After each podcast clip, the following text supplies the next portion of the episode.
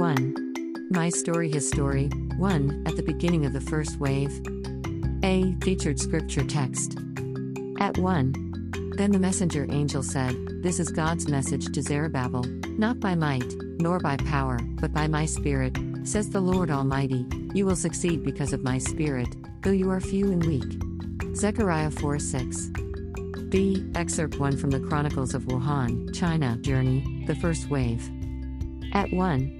In any great story, there is a beginning. I'm going to tell you about what transpired at the beginning of the first wave. At 2. On June 20, 2016, the Lord gave a prophetic word upon my heart that Wuhan is the strategic center for revival in China. At 3. Again, on August 8, 2016, 6 12 am, the Lord gave me another word, but this time it was for Wuhan, the city representing China. At 4. Prior to this, sometime in March 2016, my friend who came back from China invited me to go to China School of Prophets run by a Malaysian. He was teaching the subject of end times in the school. The main reason for his invite was because he knew about my prophetic gift and wanted me to accompany him. At 5. At that point of time, I was not keen at all after listening to so many wonderful things in the school. He told about the principal, the academic dean, and the Chinese students of the school. At 6. Having no keenness in my heart, I decided to pray for my friend, the principal, the academic dean, and the Chinese students coming to the school in November 2016. I did that during my early morning routine walking exercise, that's my devotion time. It was then that the Lord dropped the two prophetic words in my heart. At 7. Because of this, I wrote a Wuhan prophetic paper for China. I emailed the prophetic paper to the principal and academic dean of the school. I thought my job was finished. At 8.